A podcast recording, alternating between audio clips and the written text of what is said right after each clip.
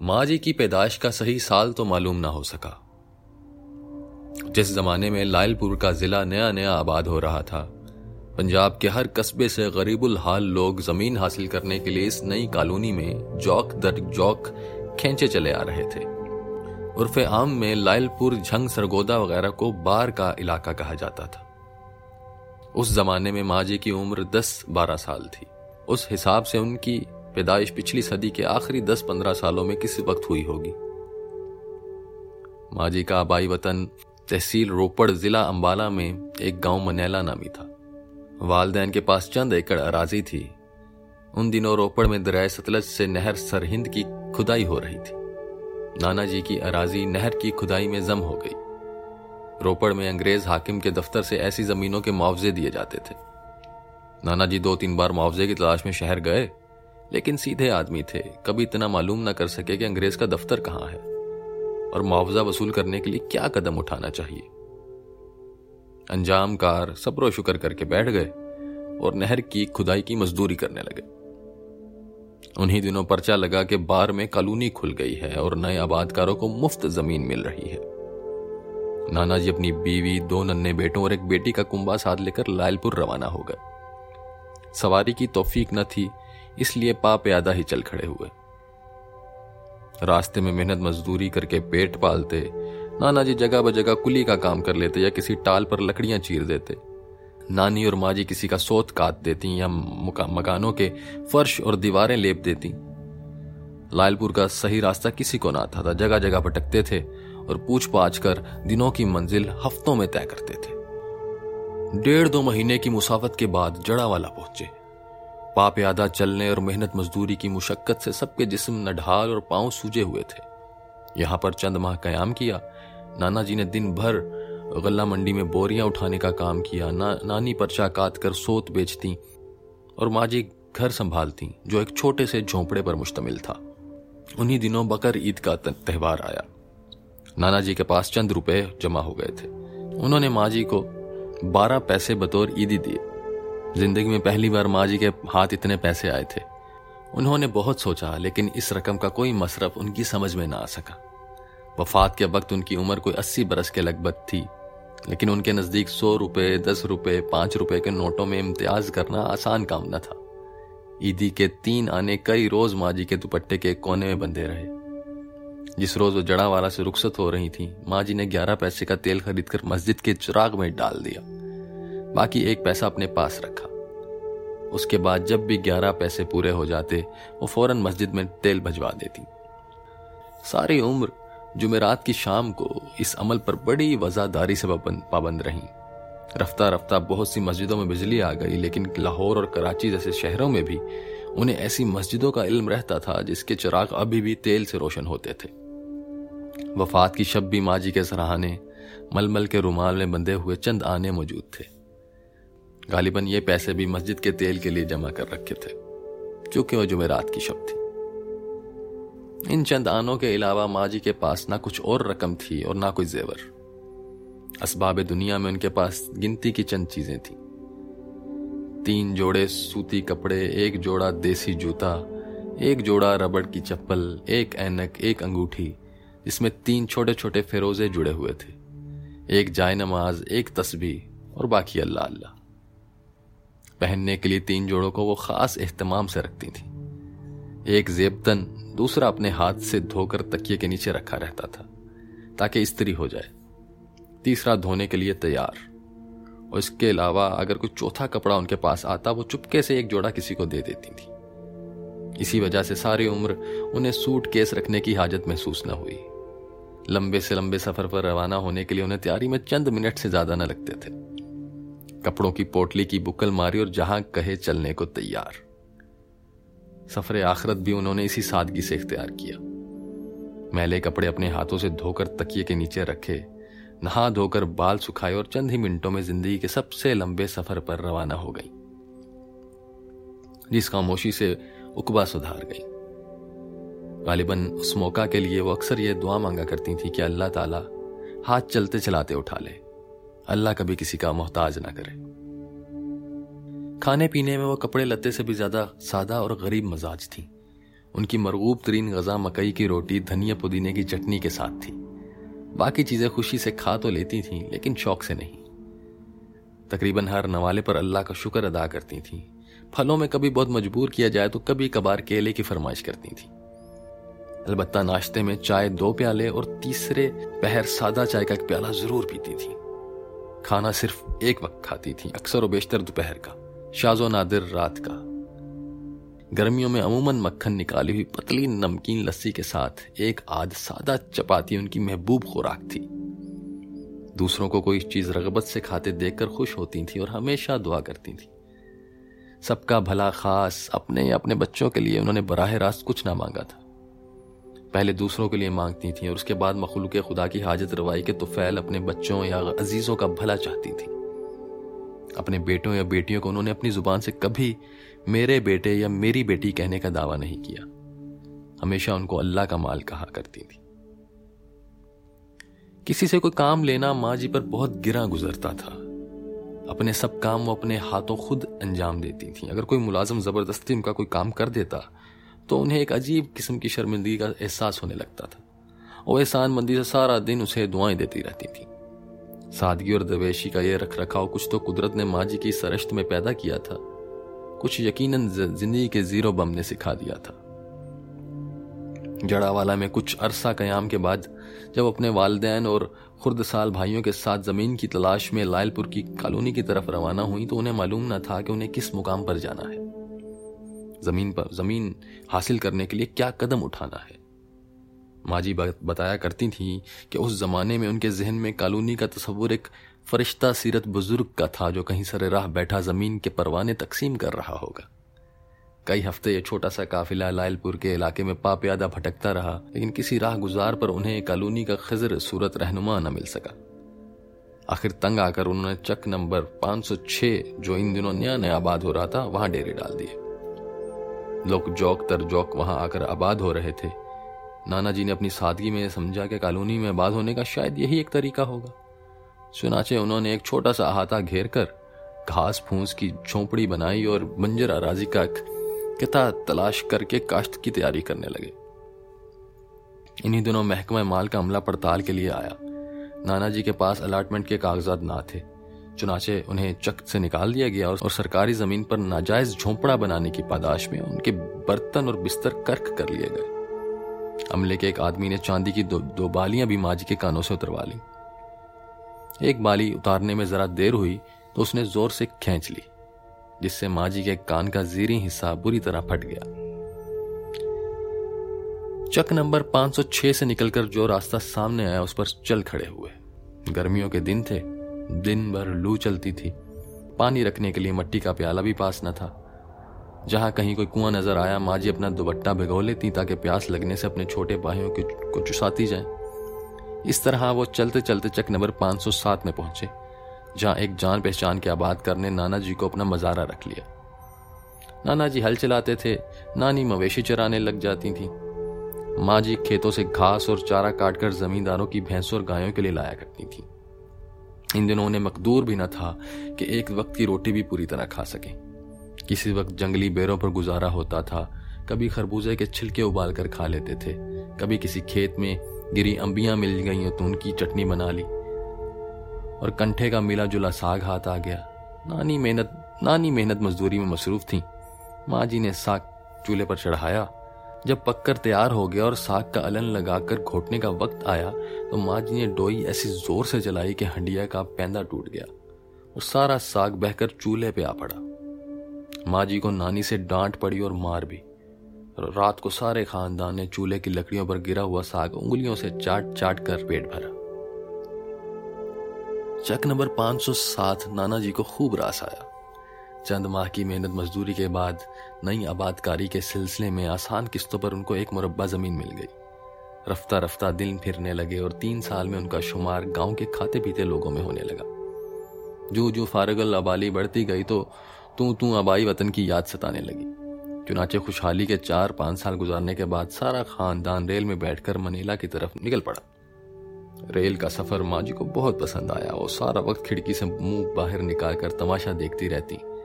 इसी अमल में कोयले के बहुत से ज़रिए उनकी आँखों में पड़ गए।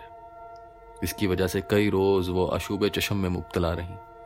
इस तजर्बे के बाद उन्होंने सारी उम्र अपने किसी बच्चे को रेल की खिड़की से बाहर मुँह निकालने की इजाज़त न दी। माँ जी रेल के थर्ड क्लास डब्बे में भी बहुत खुश रहती थी। हम सफ़र औरतों और बच्चों से फ़ौरन घुल मिल जाती। सफ़र की थकान और रास्ते की गर्दो गुबार का उन पर कुछ असर न होता था। इसके बरअक्स ऊँचे दर्जों में बहुत बेजार हो जाती। एक दो बार जब उन्हें मजबूरन एयर कंडीशन डब्बे में सफ़र करना पड़ा तो वो थक कर चूर हो गई और और सारा वक्त कैद की सोबत की तरह उन पर गिरा गुजरा। मनैला पहुंचकर नाना जी ने अपने आबाई मकान दुरुस्त किया, अजीज़ो कारब को तहाइफ दिए, दावतें हुई, फिर माँ जी के लिए बर ढूँढने का सिलसिला शुरू हो गया। उस जमाने में लायलपुर के मुरब्बादारों की बड़ी धूम थी। उनका शुमार खुशकिस्मत और बाइज्जत लोगों में होता था। चुनाचे चारों तरफ़ से माँ जी के बेदर, बेपयाम आने लगे। यूँ भी उन दिनों माँ जी के ठाट पाट थे। बरादरी वालों पर रौब गांठने के लिए नानी जी उन्हें हर रोज नित नए कपड़े पहनाती थी और हर वक्त दुल्हनों की तरह सजा कर रखती थी। कभी कभार पुरानी यादों को ताज़ा करने के लिए माँ जी बड़े मासूम फखर से कहा करती थी कि उन दिनों मेरा तो गाँव में निकलना दो भर हो गया था। मैं जिस तरफ़ से गुजरती लोग ठटक कर खड़े हो जाते और कहते, ये ख्याल बख्श मुरब्बादार की बेटी जा रही है। देखिए कौन खुश नसीबी से ब्याह कर ले जाएगा।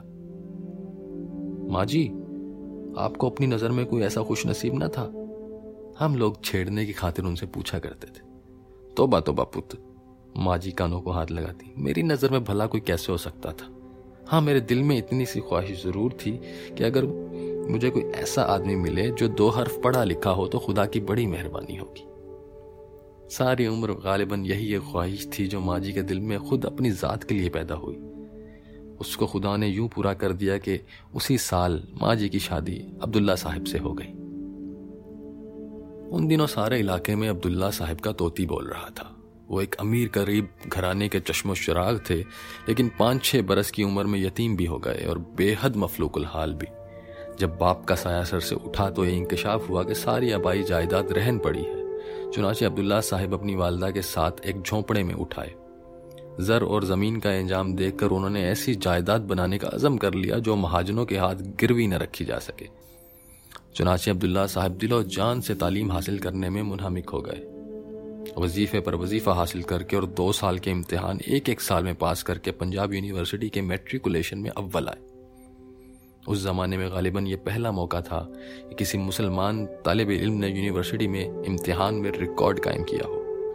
उड़ते उड़ते ये खबर सर सैयद के कानों में पड़ गई, जो उस वक्त अलीगढ़ मुस्लिम कॉलेज की बुनियाद रख रहे थे। उन्होंने अपने खास मुंशी को गाँव में भेजा और अब्दुल्ला साहिब को वजीफा देकर अली, अलीगढ़ बुला लिया। यहाँ पर अब्दुल्ला साहब खूब बढ़ चढ़ कर अपना रंग निकाला और बीए करने के बाद 19 बरस की उम्र में वहीं पर अंग्रेज़ी, अरबी, फलसफा और हिसाब के लेक्चरार हो गए। सर सैद को इस बात की धुन थी कि मुसलमान नौजवान ज़्यादा से ज़्यादा तादाद में आला मुलाजमतों पर जाएँ। चुनाचे उन्होंने अब्दुल्ला साहब को सरकारी वजीफा दिलवाया ताकि वो इंग्लिस्तान जाकर आईसीएस के इम्तिहान में शरीक हों। पिछली सदी के बड़े बूढ़े सात समंदर पार के सफ़र को बलाए नागहानी समझते थे। अब्दुल्ला साहब की वालदा ने बेटे को वलायत जाने से मना कर दिया। अब्दुल्ला साहब की सादत मंदी आड़े आई, उन्होंने वजीफा वापस कर दिया। इस हरकत पर सर सैयद को बेहद गुस्सा आया और दुख भी हुआ। उन्होंने लाख समझाया, बुझाया, डराया, धमकाया, लेकिन अब्दुल्ला साहब टस से मस न हुए। क्या तुम अपनी बूढ़ी माँ को कौम के मुफाद पर तरजीह देते हो? सर सैयद ने कड़क कर पूछा। जी हाँ अब्दुल्ला साहब ने जवाब दिया। यह टका सा जवाब सुनकर सर सैयद आपे से बाहर हो गए। कमरे का दरवाज़ा बंद करके पहले उन्होंने अब्दुल्ला साहब को लातों, मुक्कों, थप्पड़ों और जूतों से खूब पीटा। और कॉलेज की नौकरी से बर्खास्त करके ये कहकर अलीगढ़ से निकाल दिया। अब तुम ऐसी जगह जाकर मरो जहाँ से मैं तुम्हारा नाम भी ना सुन सकूँ। अब्दुल्ला साहब जितने सादतमंद बेटे थे, उतनी ही सादतमंद शागिर्द भी थे। नक्शे पर उन्होंने सबसे दूर अफ्तादा और दुशवार गुजार मकाम गिलगित नज़र आया। चुनाचे नाक की सीध में गिलगित पहुँचे और देखते ही देखते वहाँ की गवर्नरी के अहदे पर फायज हो गए। जिन दिनों माँ जी की मंगनी की फ़िक्र हो रही थी, उन्हीं दिनों अब्दुल्ला साहब भी छुट्टी पर गाँव आए हुए थे। किस्मत में दोनों का संजोग लिखा हुआ था, उनकी मंगनी हो गई और एक माह बाद शादी भी ठहर गई, ताकि अब्दुल्ला साहब दुल्हन को अपने साथ गिलगित ले जाए।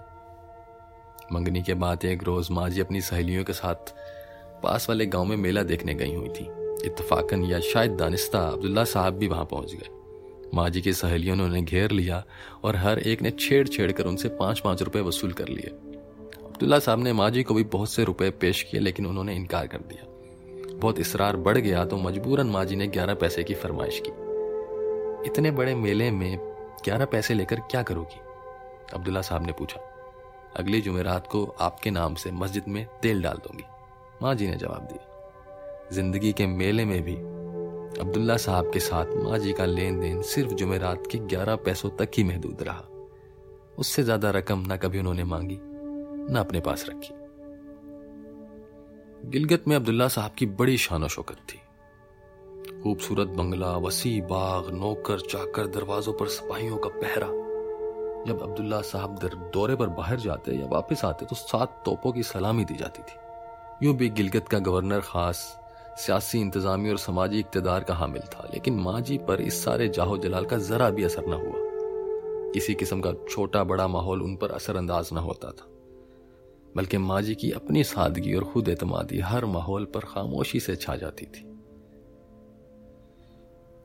इन दिनों सर मेलकम हैली हुकूमत बरतानिया की तरफ़ से गिलगित की रूसी और चीनी सरहद पर पॉलिटिकल एजेंट के तौर पर मामूर थे। एक रोज लेडी हैली और उनकी बेटी माजी से मिलने आई। उन्होंने फ्रॉक पहने हुए थे और पिंडलियाँ खुली थी। ये बेहिजाबी माजी को पसंद न आई। उन्होंने लेडी हैली से कहा, तुम्हारी उम्र तो जैसी गुजरनी थी, गुजर ही गई। अब अपनी बेटी की आकबत तो खराब ना करो। ये कहकर उन्होंने मिस हैली को अपने पास मुलाजम रख लिया और चंद महीनों में उन्हें खाना, पकाना, सीना, परोना, बर्तन मांजना, कपड़े धोना सिखाकर माँ बाप के पास वापस भेज दिया। जब रूस में इंकलाब बरपा हुआ तो लॉर्ड कैचर सरहदों का मुआयना करने गिलगित आए। उनके एजाज में गवर्नर की तरफ़ से जियाफत का अहतमाम हुआ। माँ जी ने अपने हाथ से दस बारह किस्म के खाने पकाए। खाने लजीज थे। लॉर्ड कैचर ने अपनी तकरीर में कहा, मिस्टर गवर्नर जिस खानसामा ने ये खाने पकाए, ब्राह मेहरबानी, मेरी तरफ़ से आप उनके हाथ चूम लें। दावे के बाद अब्दुल्ला साहब फरहा और शादा घर लौटे तो देखा माजी बावर्ची बावर्ची खाने के कोने में चटाई पर बैठी नमक और मिर्च की चटनी से मकई की रोटी खा रही है। एक अच्छे गवर्नर की तरह अब्दुल्ला साहब ने माजी के हाथ चूमे और कहा, अगर लार्ड कैचर ये फरमाइश करता कि वो खुद खानसामा के हाथ चूमना चाहता है तो फिर तुम क्या करती? मैं? माजी तिनक कर बोली, मैं उसकी मूछे पकड़कर जड़ से उखाड़ देती। फिर आप क्या करते? मैं? अब्दुल्ला साहब ने ड्रामा किया। मैं उन मूछों की रूई में लपेट कर वायसराय के पास भेज देता और तुम्हें साथ लेकर कहीं और भाग जाता, जैसे सर सैयद के हाथ से भागा था। माजी पर इन मुकालमों का कुछ असर ना होता था। लेकिन एक बार माजी रश को हसद की उस आग में जल भुनकर कबाब हो गई, जो हर औरत का अजली विरसा है। गिलगत में हर हर किस्म के अहकाम गवर्नरी के नाम पर जारी होते थे। जब यह चर्चा माजी तक पहुँचा, उन्होंने अब्दुल्ला साहब से गिला किया। भला हुकूमत तो आप करते हैं, लेकिन गवर्नरी गवर्नरी कहकर मुझ गरीब का नाम बीच में क्यों लाया जाता है ख्वाम खा अब्दुल्ला साहब अलीगढ़ के पड़े हुए थे। रगे, जराफत फड़क उठी और बेतनाई से फरमाया, भागवान, ये तुम्हारा नाम थोड़ा है। गवर्नर तो दरअसल तुम, गवर्नरी तो दरअसल तुम्हारी सोकन है जो दिन रात मेरा पीछा करती है। मज़ाक की चोट थी, अब्दुल्ला साहब ने समझा, बात आई गई, हो गई। लेकिन माँ जी के दिल में गम बैठ गया। इस गम में वो अंदर ही अंदर कुड़ने लगी। कुछ अरसा बाद कश्मीर का महाराजा प्रताप सिंह अपनी महारानी के साथ गिलगित के दौरे पर गया। माँ जी ने महारानी से अपने दिल का हाल सुनाया। महारानी भी सादा औरत थी। जलाल में आ गई। हाय हाय, हमारे राज में ऐसा जुल्म? मैं आज ही महाराज से कहूँगी, अब्दुल्ला साहब से खबर लें। जब यह मुकदमा महाराज प्रताप सिंह के पास पहुँचा तो उन्होंने अब्दुल्ला साहब को बुलाकर पूछ गुछ की। अब्दुल्ला साहब भी हैरान थे कि बैठे बिठाए क्या अफताद आ पड़ी है। लेकिन जब मामले की तह तक पहुँचे तो दोनों खूब हंसे। आदमी दोनों ही वजादार थे। चुनाचे महाराजा ने हुक्म निकाला कि आइंदा से गिलगित की गवर्नरी को वजारत और गवर्नर को वज़ीर वजारत के नाम से पुकारा जाए। उन्नीस सौ की जंग आज़ादी तक गिलगित में यही सरकारी इस्तेहालात राइज थी। यह हुक्मनामा सुनकर महारानी ने माँ जी को बुलाकर खुशखबरी सुनाई। कि महाराजा ने गवर्नरी को देश निकाला दे दिया है। अब तुम दूधों में नहाओ, पूतो, फलो, महारानी ने कहा, कभी हमारे लिए भी दुआ करना। महाराजा और महारानी की कोई औलाद न थी, इसलिए वह अक्सर माँ जी से दुआ की फरमाइश करते थे। औलाद के मामले में माँ जी क्या वाकई खुश नसीब थी? यह एक ऐसा सवालिया निशान है जिसका जवाब आसानी से नहीं सूझता। माँ जी खुद ही तो कहा करती थी कि उन जैसी खुश नसीब माँ दुनिया में कम ही होती हैं। लेकिन अगर सब्र शुक्र, तस्लीम और रजा की ऐनक उतार कर देखा जाए तो इस खुश नसीब के पर्दे के पीछे कितने दुख, कितने गम, कितने सदमे नज़र आते हैं। अल्लाह ताला ने माँ जी को तीन बेटियाँ और तीन बेटे अता किए। दो बेटियाँ शादी के कुछ अरसा बाद यके देगरे फौत हो गईं। सबसे बड़ा एन आलम शबाब में इंग्लिस्तान जाकर गुजर गया। कहने को तो माजी ने कह दिया कि अल्लाह का माल था, अल्लाह ने ले लिया। लेकिन क्या वो अकेले में छुप छुप कर खून के आँसू ना रोया करती होंगी? जब अब्दुल्ला साहब का इंतकाल हुआ तो उनकी उम्र बासठ साल और माजी की उम्र पचपन साल थी। सहपहर का वक्त था। अब्दुल्ला साहब बान की खरदरी चारपाई पर हसब मामूल गाँव तकिया लगाकर नीम दराज थे। माँ जी पानती बैठी चाकू से गन्ना छील छिल कर उनको दे रही थी। वो मज़े मज़े से गन्ना चूस रहे थे और मज़ाक कर रहे थे। फिर यकायक संजीदा हो गए और कहने लगे, भगवान, शादी से पहले मेले में मैंने तुम्हें ग्यारह पैसे दिए थे। क्या उनको वापस करने का वक्त नहीं आया? माँ जी ने नई दुल्हनों की तरह सर झुका लिया और गन्ना छीलने में मसरूफ हो गई। उनके सीने में बैक वक्त ये बहुत से ख्याल उमड़ आए। अभी वक्त कहाँ आया है? सरताज, शादी के पहले ग्यारह पैसों की तो बड़ी बात थी। लेकिन शादी के बाद जिस तरह तुमने मेरे साथ निबाह किया है, उस पर मैंने तुम्हारे पाँव धोकर पीने हैं। अपनी खाल की जूतियाँ तुम्हें पहनानी है। अभी वक्त कहाँ आया है मेरे सरताज? लेकिन कज़ा व कदर के भी खाते में वक्त आ चुका था। जब माँ जी ने सर उठाया तो अब्दुल्ला साहब गन्ने की काश मुँह में लिए गाँव तकिया पर सो रहे थे। माँ जी ने बतेरा, बुलाया, हिलाया, चमकारा, लेकिन अब्दुल्ला साहब ऐसी नींद सो गए थे जिससे बेदारी क्यामत से पहले नहीं। माँ जी ने अपने बाकी मांदा दो बेटों और एक बेटी को सीने से लगाकर तलकीन की, बच्चा रोना मत। तुम्हारे अब्बा जी आराम से सो रहे थे, इसी आराम से चले गए। अब रोना मत, उनकी रूह को तकलीफ़ पहुंचेगी।